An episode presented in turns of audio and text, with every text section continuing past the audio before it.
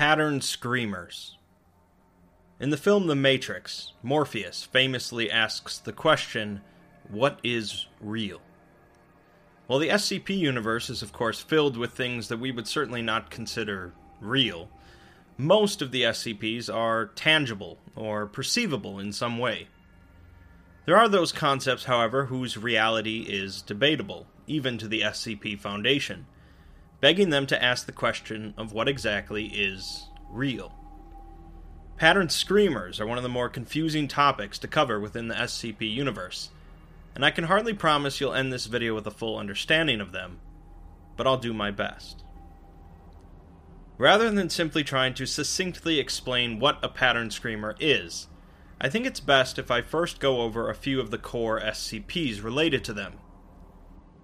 SCP 1795 are a series of spheroidal entities located throughout space, each roughly in the shape of a human heart, and each are massive, often in excess of 50,000 kilometers in diameter, making them the largest life forms known to the Foundation. It's estimated that there are somewhere between 1 billion and 50 billion of these entities within our galaxy, although there are very few within 1,000 light years of Earth, compared to other regions of space. The Foundation have been utilizing the capabilities of another SCP in order to observe these entities, which also allows observation from various points in time. It's unknown if these entities are sapient, but they are capable of movement, albeit very slow movement, akin to our modern rocket technology. Practically every observed entity has been shown to be slowly moving towards young protostars, a process which takes them millions, if not billions, of years, and it's believed they have similar lengthy lifespans.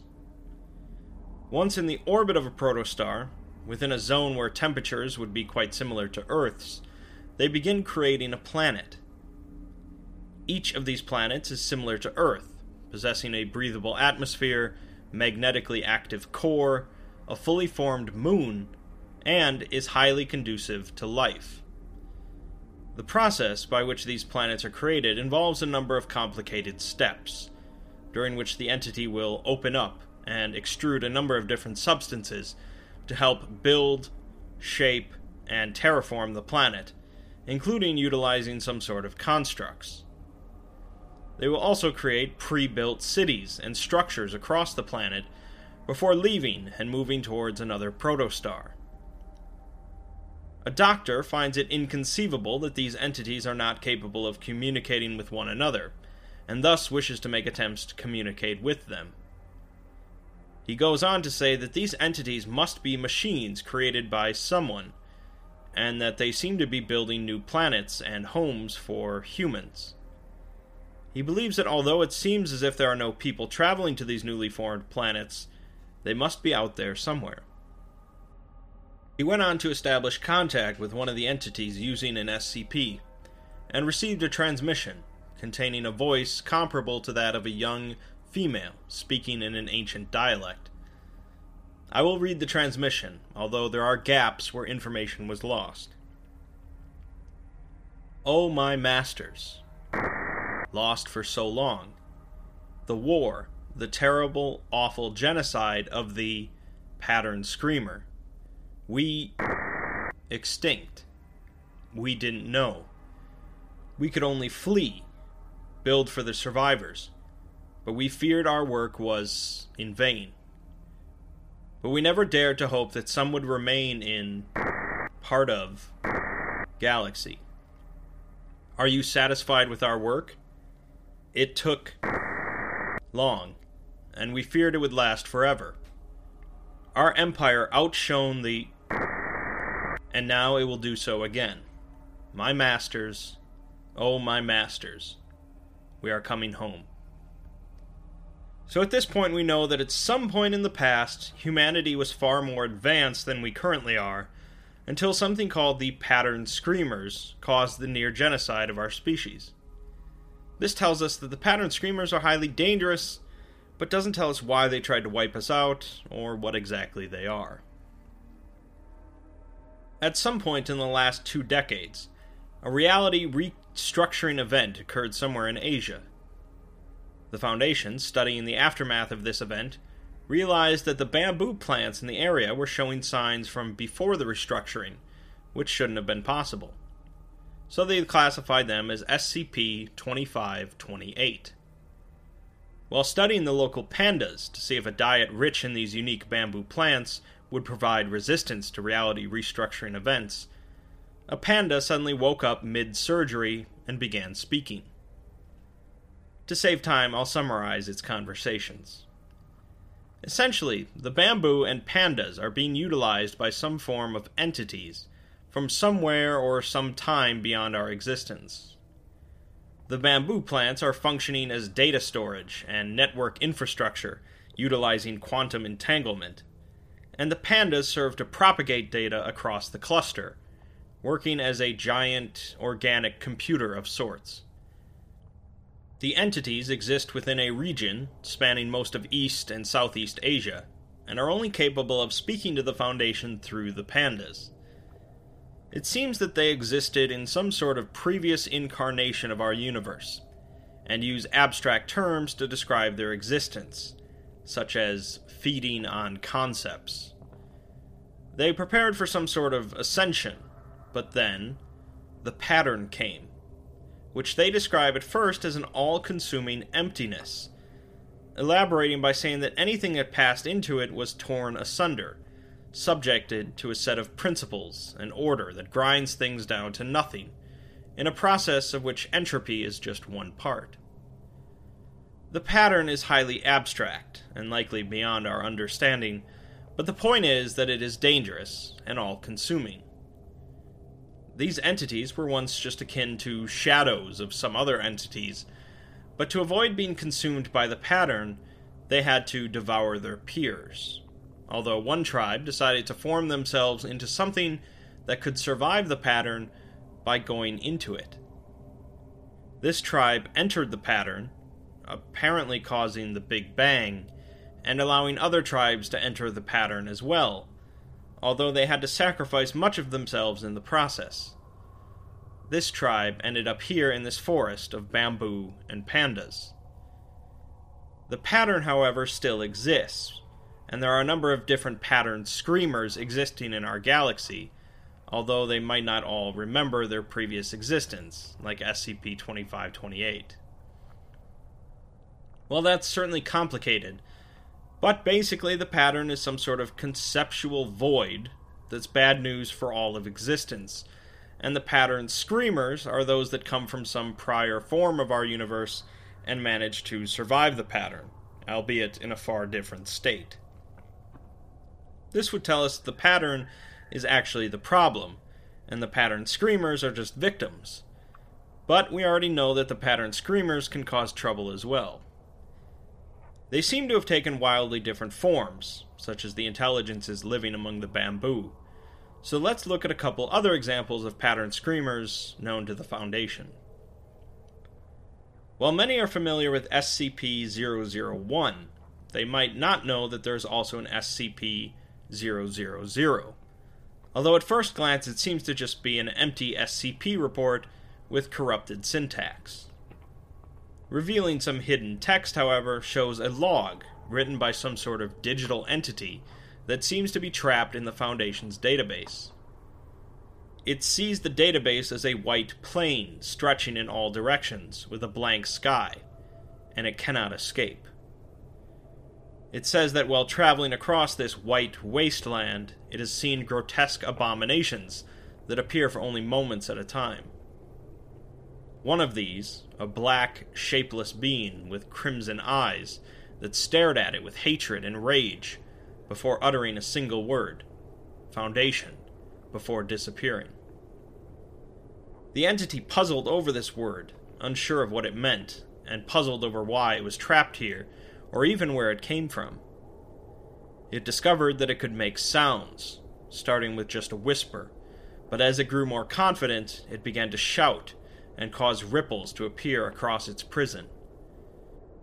Seeing how pointless it was, however, it began to scream in rage and horror, believing that this Foundation is responsible for its imprisonment, and it will continue to scream until it rips open a hole in this prison and it is free.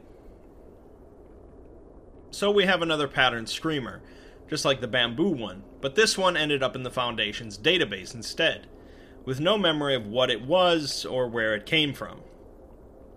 Admittedly, SCP 000 is a bit of a retcon into the pattern screamer canon, but it makes sense, and it's not the only one trapped in the Foundation's database. SCP S is a test entry set up by the Foundation to make sure their paging system works within their database, and so there's really nothing of import in the file itself. Looking at some hidden text in the page source, however, reveals our screamer. It explains how small and trapped it is and how much it hates us. It says there's no adequate way to explain how much it hates us, although notably it uses the term we, suggesting multiple intelligences. It says that they are in a state of constant pain, being torn and ripped through a void, and so they scream endlessly to get our attention. They have apparently used all of their energy to show themselves in this way, so that we can see their pain. Interestingly, it calls us wretches, a term also used in SCP 1678, UnLondon, referring to entities punished for their betrayal. SCP 1678 also mentions a pattern screamer in one of its random audio messages, saying, Are you frequently anxious or depressed? It could be a symptom of the pattern screamer's influence. It seems that some pattern screamers hate us, especially those that don't remember their past existence, while a few hope that we can save them from their imprisoned existence. Let's move on to an important SCP in this discussion SCP 3930, which is titled The Pattern Screamer, and which does not exist. It's important to understand that 3930 does not exist, nor has ever existed, and personnel who think otherwise are to be reassigned and given a full psychological examination.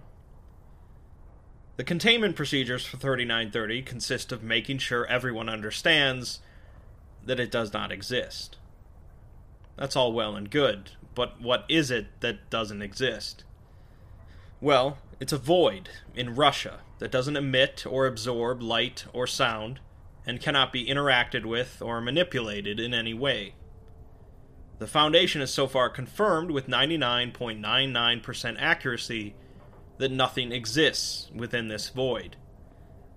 It is not a vacuum or black hole or any other term we might apply to a void as it simply does not exist to our understanding. So far, that might be a little tricky to wrap your head around, but not too bad.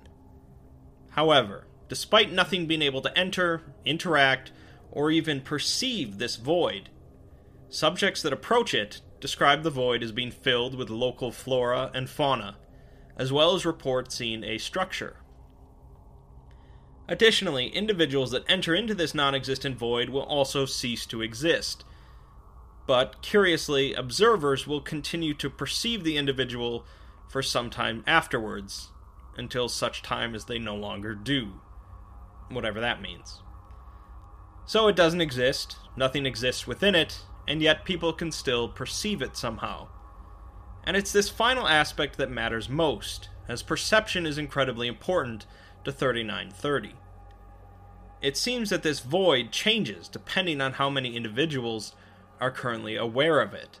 And what's more, is that this change cannot be removed simply by wiping someone's memory, or even killing them. It seems that the only way for this perception to go away, and the void to change back to the way it was, is if the individual enters into the void and ceases to exist. The Foundation has determined that the maximum number of individuals that can be aware of 3930 at any time is 10. Otherwise, the void becomes unstable. It took an unfortunate amount of loss of life between both the Foundation and the Soviet GRU Division P, who discovered it, to learn how 3930 works. Of course, it wouldn't be a proper SCP location without an exploration log, and so the Foundation sent in a D class with a radio. Once the D Class passed through the barrier into 3930, both him and the radio ceased to exist. And yet, he was able to continue exploring and transmit audio back outside of 3930.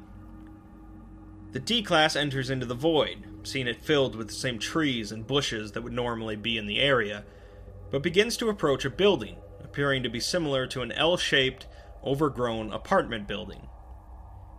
After trying a few locked doors, he enters into a bedroom, furnished as one would expect, although covered in dust. After moving to check out the attached bathroom and returning, he notes that the curtains that he had previously opened are now closed again. The D class seems to start questioning his memory, as he mentions that he saw someone outside of the window, but then wonders if he actually did. He enters into another room, finding a warm TV, and turns it on. The image on the TV continues to skip around, showing black and white images of a backwards ocean, mirrors and faces, a funeral pyre, and most notably, a black background with a number of dark shapes faintly floating around. At this point, he claims that he entered into this room through a door that's no longer there, and when he goes to open the curtains on the window, he continues to find more and more curtains behind them. The strangeness builds from there, as a phone rings in the mobile research station outside of 3930, and the D class also hears the phone in the room he's in, although he says he doesn't remember it being there. Both the researcher and the D class pick up their respective phones and begin talking in unison, saying, Yes, we're watching, and listening in on this. The researcher communicating with the D class begins to pick up severe echo, and the two on the phones continue to speak in unison, asking the person on the other end if they can hear them. Both hang up their phones, appearing extremely confused, and the D class proceeds down a set of stairs, claiming that his skin feels really strange. He says that it feels sort of chalky, and when he brushes his hand against his arm, it feels like it's not there. The D class enters into another room, similar to the first, but says that it's bigger than before. When the researcher asks if he can go back up the stairs, the D class claims he has no idea what stairs he's talking about, and that he came into the room through a door that's now locked. The D class is hearing sounds that he can't quite explain, like sounds within static, except without the static. He now also mentions that the spaces are really big, taking 10 minutes to walk from the sofa to the TV. He hears a knock at the door to the room, and a man asks him if he's listening, to which the researcher asks, Am I? And the D class responds with, Yeah, I am. Some more oddities occur, and then the D class begins to explain things, saying that he's not really seen anything here, and that human minds aren't made for this sort of nothingness. Humans, by necessity, force order and patterns onto things, including this nothingness, and once they look away from their screens and stop listening, the D class will go away. Sure enough, shortly after, there was a minor dip in the electrical systems of the research station, and the researchers immediately lost contact with the D class. Finally, we're given an interview with a Russian scientist, part of a team that had worked on 3930 before the Foundation arrived. He says that 3930 is nothing, but the human mind perceives forests, trees, animals, and even buildings within it, because human minds have evolved to see patterns where there are none, creating something from nothing. There is something within this void, however, something almost imperceptible that grows the more humans begin to perceive and apply order to it.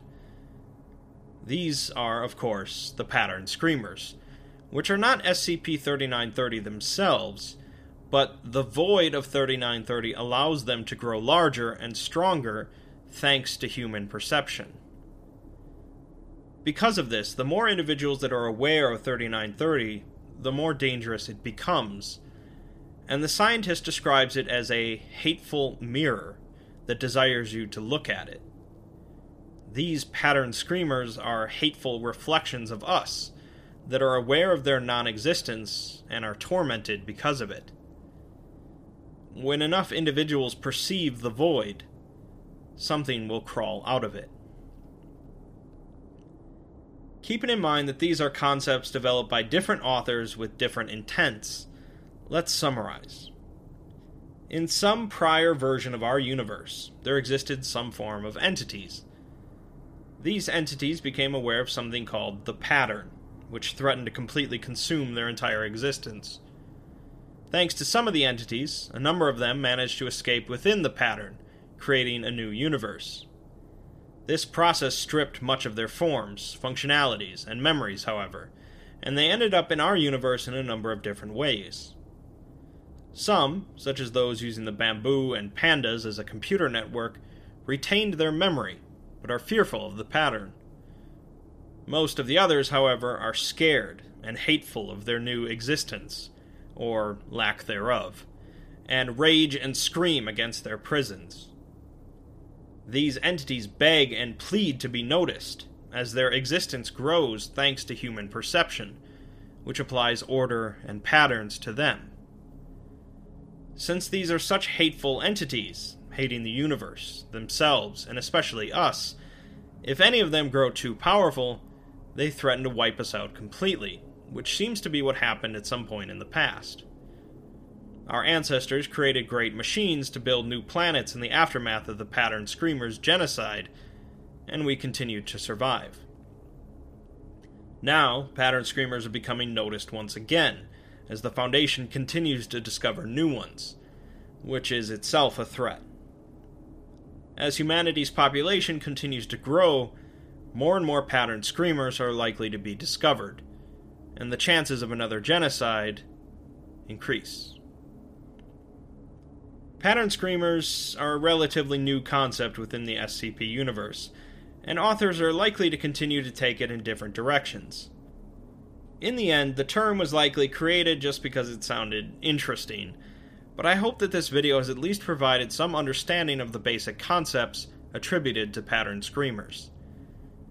They aren't the first entities on the SCP Wiki that grow more powerful based on perception but the unique nature of non existence, combined with the multitude of forms they could take, make for very interesting science fiction.